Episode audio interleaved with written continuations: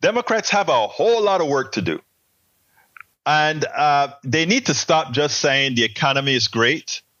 They need to just, because again, the people, the reason we're getting as many strikes as we get is because the people have not been holding on and, and, and going forward with the economy. Yes, now they are.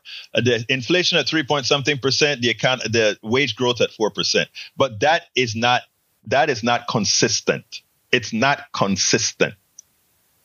What Democrats have to do, first of all, is acknowledge the pain of the average American persons caused by supply side economics. And they need to wholeheartedly tell Americans that we are making a transition from supply side economics to an economics that work for us all. And that economics starts by taxing the wealthy for all the tax that they forwent, for all the theft that they've gotten by getting tax cuts and then loaning us back the money they got us tax cuts and more and more. So anyway, I want you to listen to what Steph, this this conversation with Stephanie Ruhle. I think it's prescient. I think it's important. Uh, listen to what Stephanie Ruhle has to say about um, how Democrats really need to see things the way most Americans are right now. There are things in the economy when I talk to my uh, adult children, my kidults, they'll say, yeah, the economy on paper looks good, but rent is really too high. That's what we're all living for, for to a house. And your kids are right. And Michael is touching on something that is so important about the economy. And it's something Democrats are missing.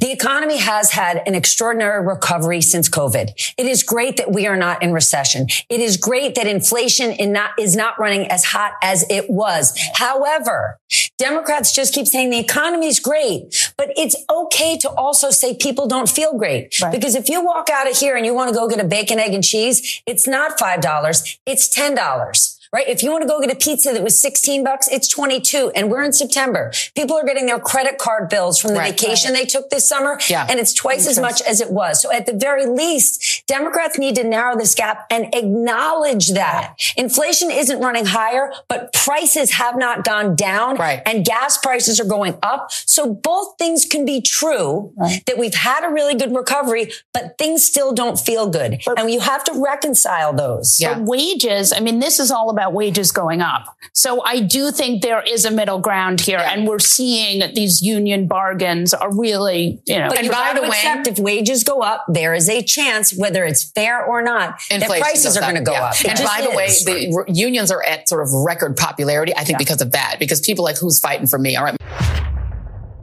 All right. Uh, so so yeah. So what Democrats need to do right now is point out why the pain that those who are feeling pain are feeling. Because, like yesterday I said, remember what median income means? Median wage gains, average wage gains, and average an average uh, wage median an average average wage gains and average income means. We need to know what that means. That means that there are a lot of people on the other side of that as well. And what we have to be is broad based because that's the kind of election we win, a broad based election.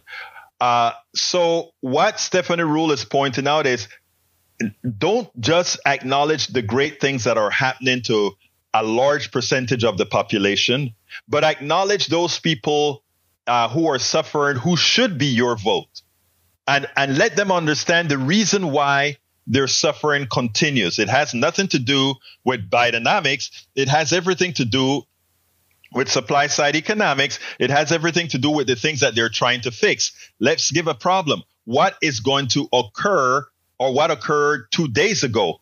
Student loan repayment began, SNAP reduction, as well as child care reduction, subsidies for child care ended.